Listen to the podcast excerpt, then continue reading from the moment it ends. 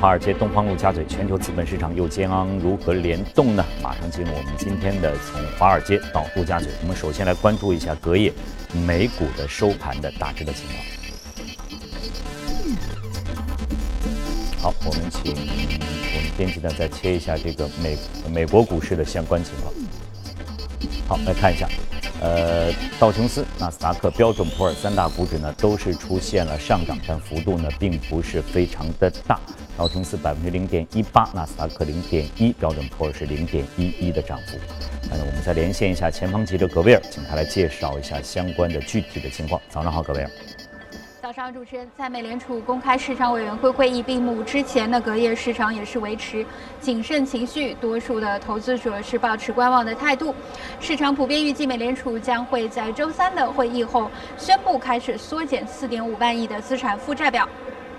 按照此前美联储所透露出的信息呢，计划每月缩减一百亿美元的资产，其后每季度递增一百亿美元，直到总额达到五百亿美元。而美银美林的分析师就认为，在美联储缩表的同时，欧洲央行和日本央行也因各自不同的原因开始放缓资产购买计划。英国央行呢，则暂停了后脱欧时代的扩张性货币政策的步伐。不过，作为第一家。开始缩表的主要央行，由于其他央行仍旧是处在这个宽松政策之中，美联储拥有一个先发的优势。而美银美林就预计，包括了美联储、欧洲央行、日本央行和英国央行在内的四家主要央行的资产负债表余额将会在二零一八年的第一季度达到顶峰，并随后开始出现一个下降。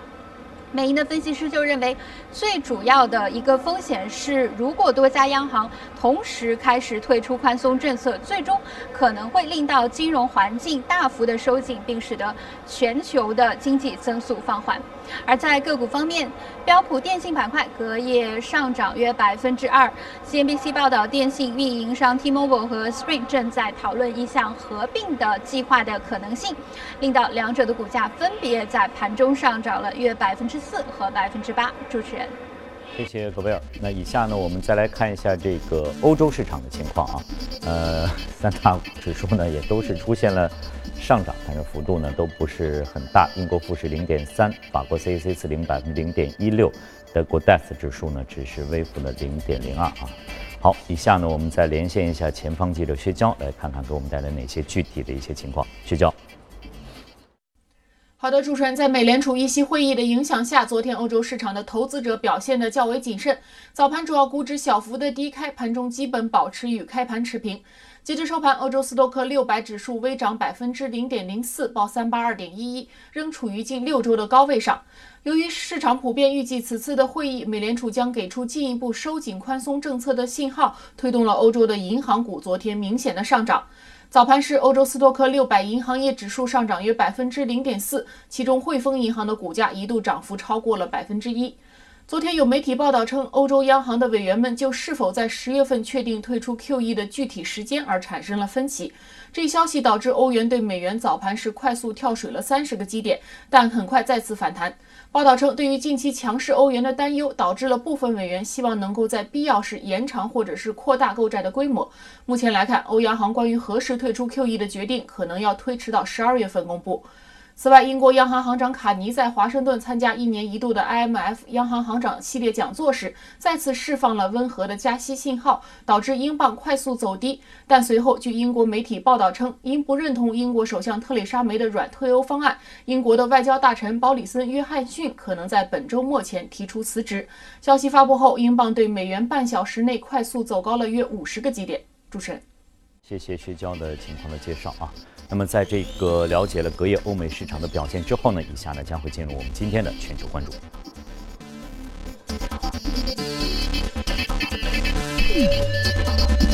今天来到我们演播室的是方正证券的高级副总裁简佳啊，简佳，早上好。今天可能今天这个天气不太好，嗯，今天天气不太好啊，但是我们还是要来关注一下欧美市场的相关的情况，变化非常的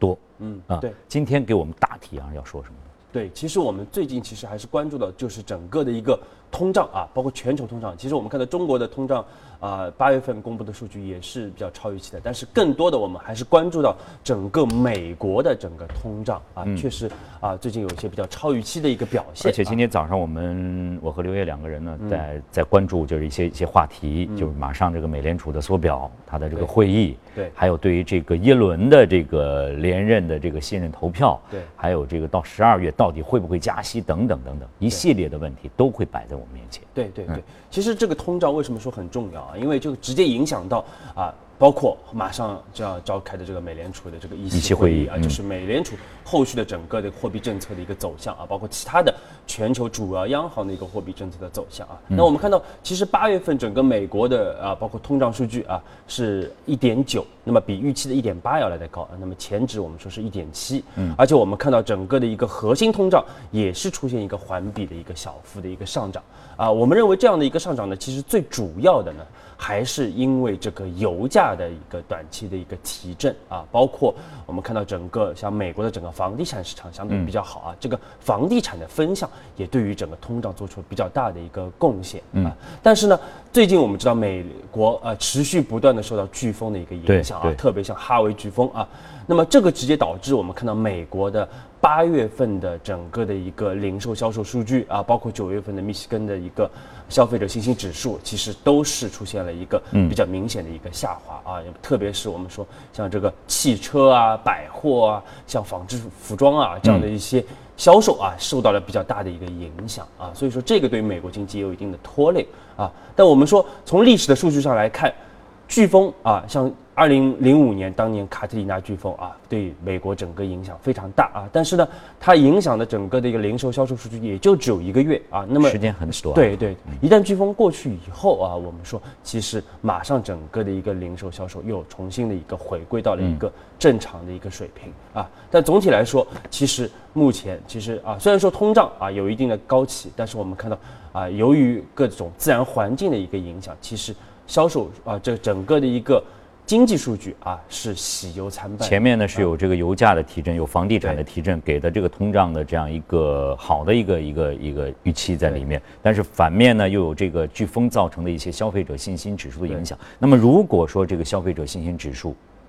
恢复了，像你说的时间都是比较短的，由于受飓风影响这个情况。那么反而都是有利的因素了。对对，那就看它的一个恢复的一个程度啊。所以说，大家啊，原来比较担心是不是通胀起来了，整个美联储的一个加息预期又重新的抬起来啊。但是我们说，目前来看还要值得进一步的观察，这个通胀是否会有持续性啊？是否会有持续性？因为我们觉得可能要到明年的二月份，而且二零一八年的二月份，整个美国的核心通胀才有可能。啊，出现明显的一个上涨。那现在十二月份它就有一个议息会议啊，对，这个是极有可能要决定是否加息的这样一种一种可能。对，那么这个通胀数据会是它一个参考的一个非常非常对关键的数据。还是要看未来几个月啊，特别是年内的几个月，通胀是否会有持续的上行啊？那么我们认为整个通胀可能相对来说表现的还是会比较的一个温和啊，并不会出现一个明显的上行，可能要到明年年初啊，我们才能看到这个那个趋势会有一个明显的一个体现啊。那么。这个就反映到，首先我们关注到的就是明天凌晨啊，它是否缩表？对，九月这个议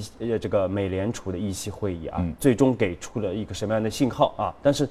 目前来看呢，大家其实因为已经普遍有预期了，就是这次应该会给出一个就是关于缩减资产负债表的一些比较详细的这样的一些操作的一些指引啊啊，那么。而且，因为我们之前在节目中也多次的已经啊反复强调过，最近大家应该对这个包括这一段时间对这个美国市场的判断还是还是还是基本上都是比较准确的啊预期的。那么缩表现在就是说从你的判断也来讲，基本上都是啊方向已经定了。板上钉钉的事儿，对，板上钉钉的事儿啊。但是呢，呃，这个因为以呃，美联储之前应该也给了一个比较充分的这样的一个和市场进行了充分的沟通啊，所以说我们说，其实初期来说它的影响比较小啊。那么按照耶伦的他的整个的一个计划，那初期每个月啊，可能从十月份开始，美联储开始缩减资产负债表，每个月就一百亿的一个规模啊。那么每个季度如果正呃正常的话，每个季度再提升一百亿的幅度，一直到提升到每个月五百亿的这样的一个缩减的一个规模啊。那么如果呃如果经济表现依然良好的话，那么啊大家测算整个的一个美联储的资产负债表有可能从四点五万亿现在的四点五万亿缩减到两到三万亿的规模啊。其实这是一个非常大体量的这样的一个。那如果按它每个月这样的前面几几个月一百亿，然后到后面如果没有太大问题，在五百亿的话，这样来缩减，对，也需要比较长的一段时间。是需要一个，它它会有有一个循序循序渐进的一个缓步慢行对啊这样的一个情况。所以大家并不担心初期的这样的一个影响啊。所以我们看到最近其实美元指数还依然保持在这个九十二以下的一个低位来徘徊。所以说其实大家并不太担心这个初期的一个缩表但是你说不担心初期会不会就是在？中后期会产生一些影响出来呢？中后期我们就要看，就要包括整个的一个通胀数据是否会重新的抬升啊，包括整个的一个缩表是否会实质的来提升整个市场的一个利率。如果说从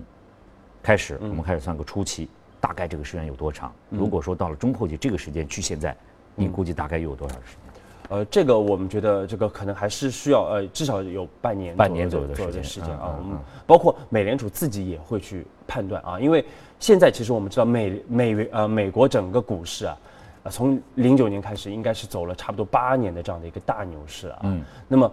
这样的一个如果利率真的出现持续的上行，因为我们知道其实最近的整个全全球利率啊，还是维持在一个非常低的一个水平。虽然说美联储一四年就推出了这个 QE 了，但是目前整个全球资金价格还是处在一个非常低的一个水平。那么这次缩表啊，包括后续我们说欧洲的动作，包括后面会说到英国的这样的一个加息动作，是否会使得整个全球的利率水平重新的出现趋势性的一个抬升，进而影响到像美美元啊，包括美股啊，是否会这个拐头向下？如果说出现了这个加息的可能，那么在这个银行股可能会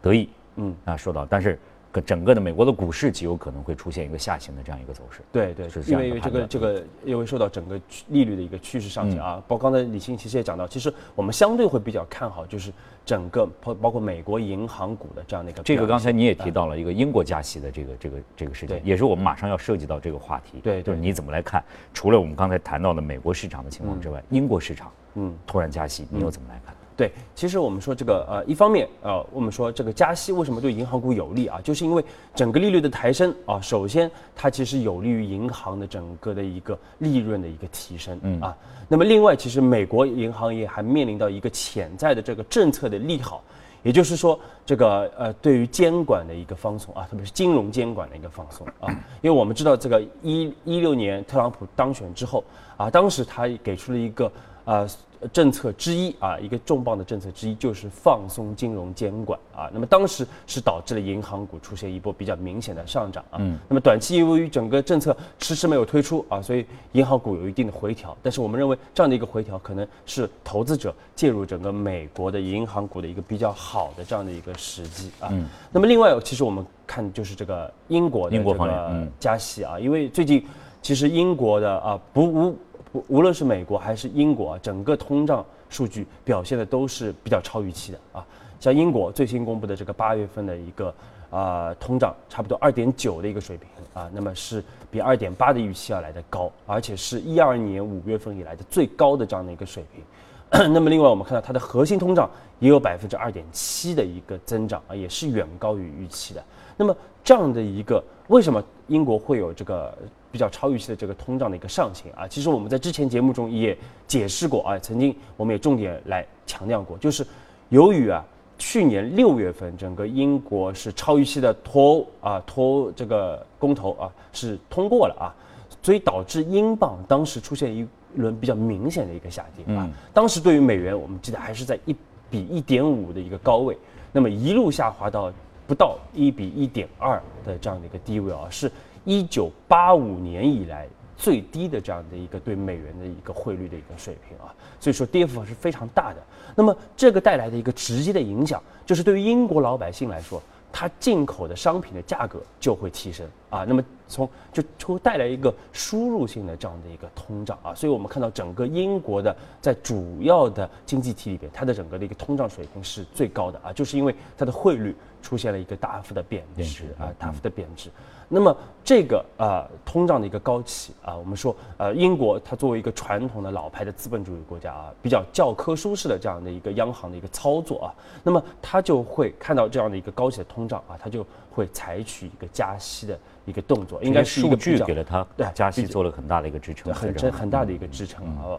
所以说上周我们看到整个英国央行啊，是给出了十年以来首次加息。最强烈的。昨天好像关注过英镑对美元的这个，好像也出现了一些一定的回升吧？应该应该是还是对，就是一呃，但周一呢，因为我们看到昨昨天是因为这个啊有官员辞职啊，有官员 对吧啊？但是周一呢，其实我们是看到英国央行行长卡尼啊，他其实啊也是呃有表态，有有表态啊，就是。说虽然说加息啊，但是整个加息呢会是有呃有限度的，会是循序渐进啊，所以说他也不希望看到整个对突然汇率的一个过度的这样的一个上行啊。那么这个是目前整个英国的一个情况啊。但是无论如何啊，英镑确实是上涨了啊。那么这个对于。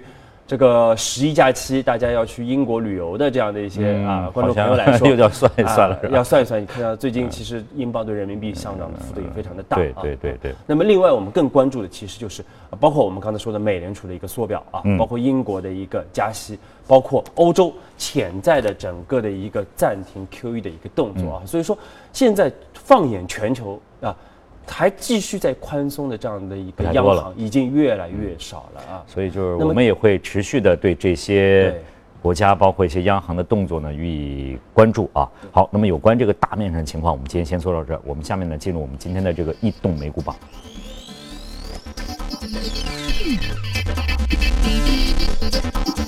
来看一下板块的情况：金融科技、基础材料、工业材料、联合企业。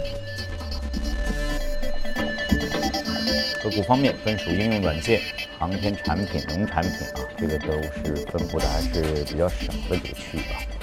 来看一下，我们今天说到的这家是 Vegeton，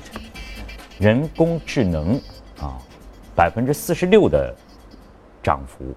在一个交易日当啊，百分之三十四点九七的涨幅，四十六点二。嗯，这是一家什么样的一个公司？对，Vegeton 啊，也是一个比较。创新型的一个公司啊，这个二零一四年啊五月份才成立的这样的一家公司啊，目前员工数也就只有一百一十个人啊，也就只有一百一十个人，但是它被评为二零一六年整个红飞鱼被评为全美。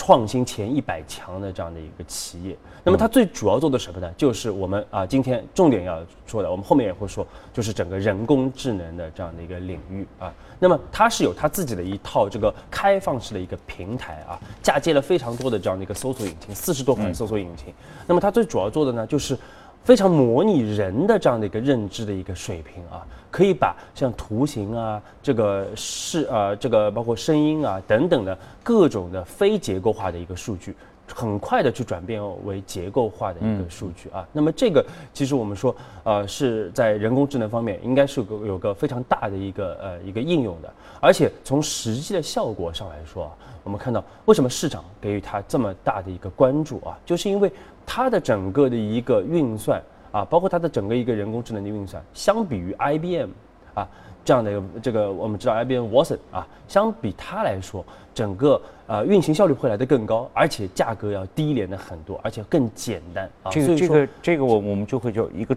那是不是基于它一个小公司，一个完完全全的一个创新的公司出现的这样一种一种一种情况？对对，其实这就是。其实这家公司大家一定要特别关注啊，因为我们其实人工智能，我们一直提到啊，是我们长期看好的这样的一个行业啊，我们后面也会说啊。但是对于这家公司来说，我们看到一四年才成立的啊，其实今年五月份才正式登陆美股啊，而且它是。这一轮整个 AI 的热潮当中，是第一个登陆美股的这样的一个人工智能，纯人工智能。所以，所以啊，很多人会产生怀疑，比如他，他甚至在某一方面，IBM 这样的老牌的公司还是要要强势很多的话，对对，这个这个原因是到底出现在哪里？对，所以说我们看到美国这些创新的企业啊，它会啊可能会颠覆传统的这样一些巨头在这方这个领域的一个垄断啊，所以说巨头在这些领域啊。呃，可能它这个真的是绝对的，这不一定转的会很快，并有绝对的优势。而且像它的呃 w a s o n 虽然说呃非常发达啊，但是它的结构很复杂，而且价格相对来说比较昂贵啊。那么如果 Ver 呃 Veritone 啊，在这个创新领域啊，特别是在一些初创企业啊，有更高的份额的话。那么其实我们说，对 IBM 来说是一个比较明显的一个冲击啊，而且我们说股神巴菲特也是 IBM 的大股东啊，跟 这个巴菲特可能要要担心他在这个调转这个方向一个投资。好，呃，我们先了解一下今天的异动股啊啊，稍后呢各位还将看到。欢迎回来，这里是正在直播的，从华尔街到陆家嘴，现在是北京时间的早上七点四十二分，我们一起来了解一组最新的欧美公司方面的资讯。美国苹果公司的股价在周二盘中的交易当中小幅上涨了百分之零点四左右。摩根 l e y 公司早些时候上调了该公司的目标股价，主要得益于其产品的平均售价的提高，将可能会提振该公司的盈利前景。摩根 l e y 公司的分析师在研究报告当中重申了对于苹果公司跑赢大盘表现的评级，并且上调该公司的目标股价到每股一百九十四美元。较当前的每股一百八十二美元的水平高出了百分之二十。华尔街投行 Jeffrey 集团的分析师在报告当中写道：“特斯拉到目前为止所取得的成就以及其愿景都是令人印象深刻的。但是，我们并不认为特斯拉垂直整合的业务模式可以向市场一致预期以及估值倍数所暗示的那样实现盈利快速的增长。” Jeffrey 集团呢，向其客户建议应该避免买入这家电动汽车制造商的股票。分析师将特斯拉股票的十二个月目标价设定在了两百八十美元，这一价格与该股周一的收盘价相比低了百分之二十七。而高盛的分析师预计，由于零售行业的竞争、内容支出增加，以及在东南亚 B to C、C to C 等方面的支出增加，包括了支付系统在印度尼西亚落地等等，将阿里巴巴十二个月的基于分类加总估算法的目标价格提升了百分之一到两百一十一美元。尽管该公司近期支出增加，但是这并不会影响他们对于该业务部门利润率的长期判断。周一的交易日当中，卡特彼勒股价再度是刷新了历史的记录，这已经是该股本月之内第六次刷出新高了。早些时候，瑞银对于这家矿业和农业机械设备巨头转为看好，相信他们的盈利增长周期还将会持续下去，而且现金流的情况也会不断的改善。瑞银分析师 Fisher 在将这个卡特彼勒的评级呢提升到了买入。同时，将该股的目标价格提升到了一百四十美元，较此前的一百一十六美元的目标价格增高了百分之十三。百思买的股价在美股市场周二盘中的交易当中大幅下跌了将近百分之八，一度触及五十二点五一美元的低点。原因是该公司公布了一整套新的二零二一财年的财务目标，但是这些目标呢，令人感到失望。英利新能源的股价在周二早盘下跌超过了百分之七。此前呢，该公司公布了截止到二零一七年六月三十号的第二季度未经审计的财务报告，显示二季度的净营收达到四点六八一亿美元，净亏损是四千三百九十万美元。不过，公司预计在二零一七年第三季度的光伏组件出货量有望达到五百五十兆瓦到六百兆瓦之间。此外呢，英利的绿色能源还将其对二零一七年全年光伏组件出货量的预期从此前的二点一到二点二 G 瓦上调到了二点五到二点八 G 瓦。万豪国际称，预计飓风阿尔玛将会令集团全年的营收减少一千六百到两千万美元，全年的利润将会减少六百到八百万美元。好了，公司方面的消息就是这样。接着我们进入到今天的美股放大镜，把时间交给李欣。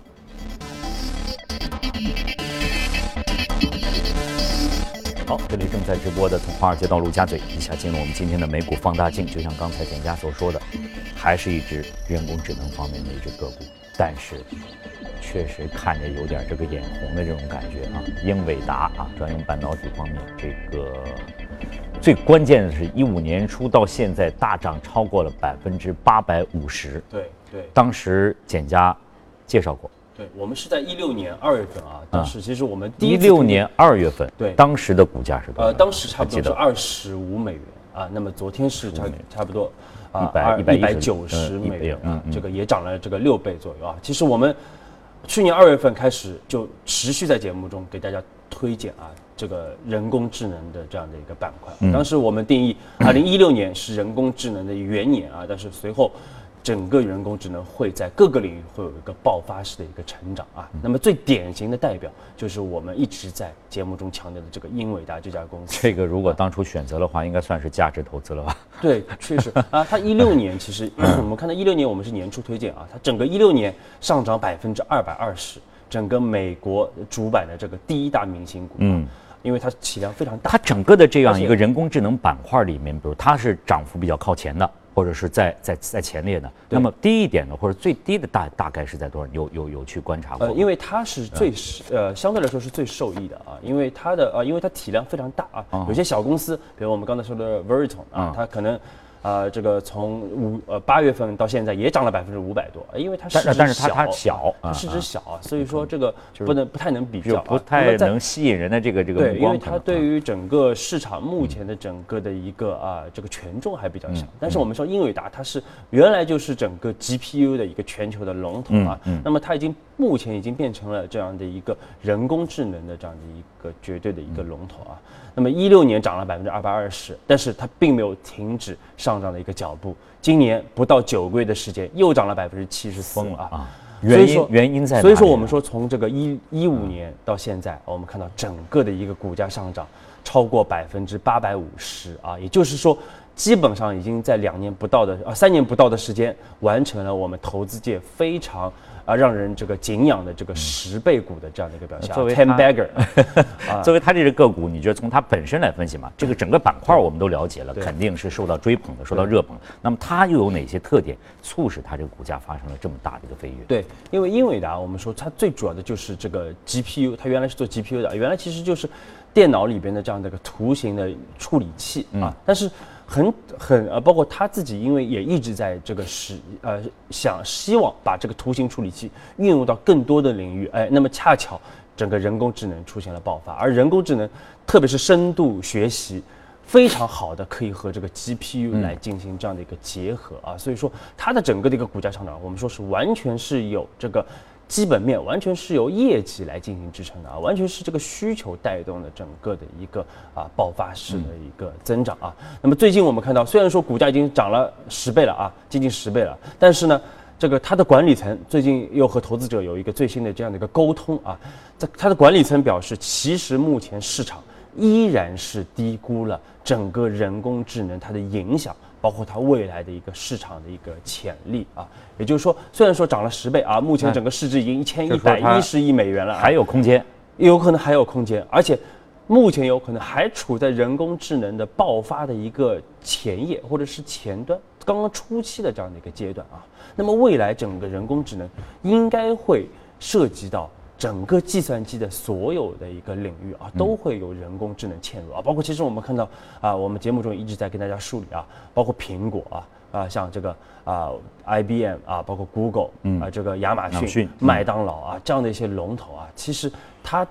在在人工智能方面都有非常多的这个产品进行一个推出啊，所以说我们看到未来各个各行各业，包括国内的阿里巴巴、腾讯啊，这个未来会有越来越多的这个大家会感觉到这个人工智能啊，会影响到我们实际的这样的一个生活啊。那么所以说这个目前确实只是一个爆发的一个前夜啊，这也支撑了它的股价的一个上涨啊。而且我们去当时我们记得八月十啊八月十号它那个二季度整个业绩发布之后啊，曾经股价出现过一轮下调。为什么下跌呢？这个幅度大约下调的幅度大约有呃，大概百分之五到十之间啊，也不是很多嘛，百分之十左右啊。那么这样的一个下调，我们看到。主要是因为之前市场可能预期过高啊，所以导致了它的整个股价短短期出现下跌啊。但是我们当时建议大家一定要这个抓住这样的一个机会 啊，这个一百五十三美元应该是个非常好的这样的一个逢低买入的一个时间点啊。所以说我们看到现在又回到了一百九十，所以就是说还啊，像简家所说的，这个人工智能确实真的也有可能刚刚处在一个爆发的一个初期。